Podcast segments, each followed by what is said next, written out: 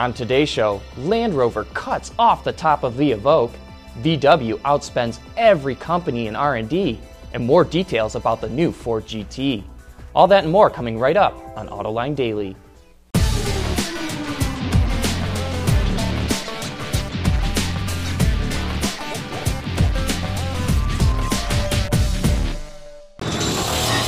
This is Autoline Daily for March 3rd of 2015.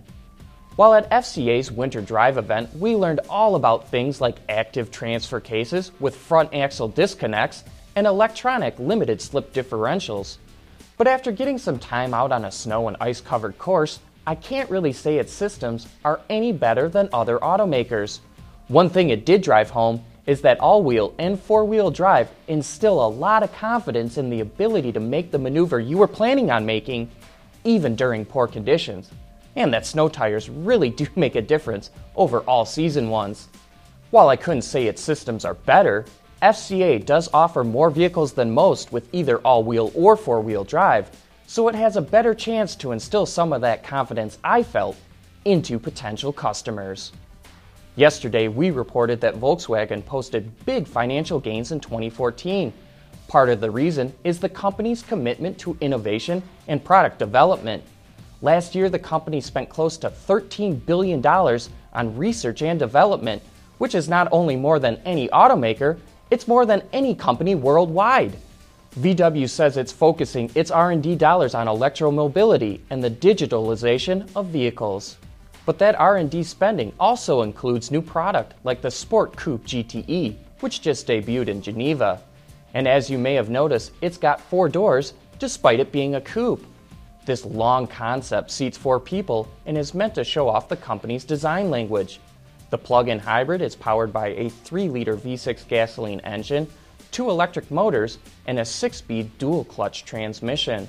It can travel at least 32 miles in just EV mode and overall, it's got a total range of over 745 miles.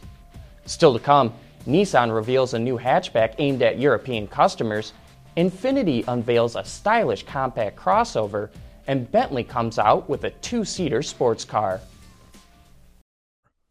AutoLine Daily is brought to you by Bridgestone Tires, your journey, our passion, and by Dow Automotive Systems breakthrough technologies for lightweight vehicles. For the past month, Infiniti has been teasing its new compact crossover, the QX30. Well, the wait is over because the company finally took the wraps off the concept yesterday.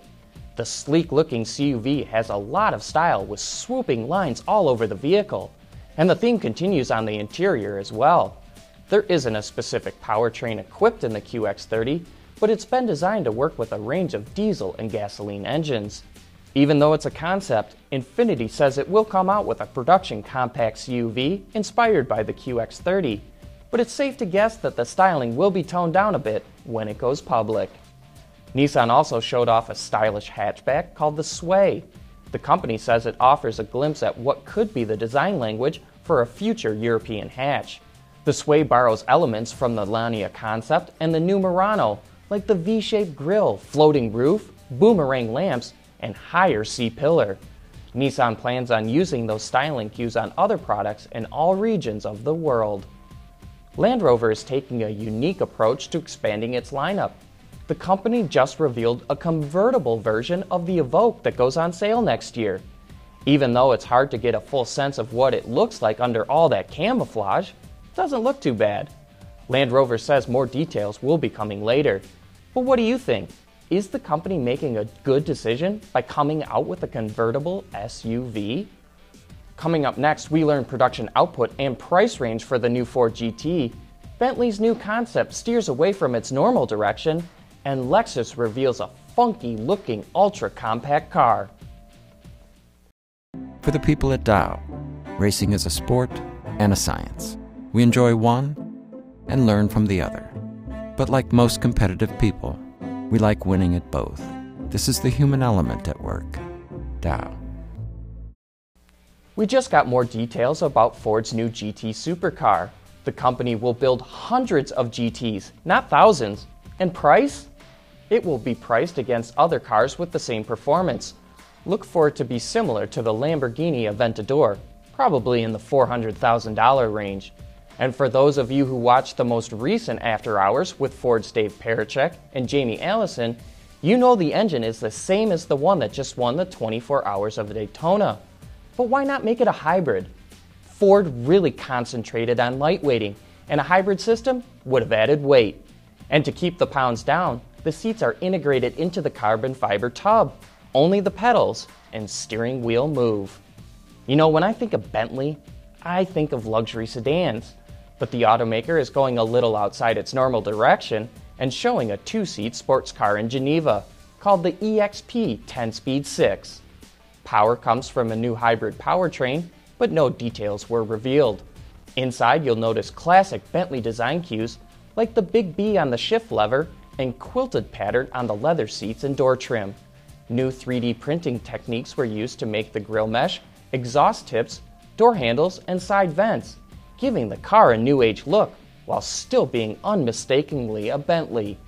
I think this is much better looking than the SUV the company has shown, and the good news? It's said that it could be a future model, slotting in alongside the Continental GT. Lexus revealed a funky looking concept called the LFSA. Like a lot of the vehicles we've looked at today, this also is meant to show off the company's design capabilities. Because of that, there really aren't a whole lot of details about the car other than it was created at the company's European design studio. That's it for today's show. Thanks for watching, and please join us again tomorrow.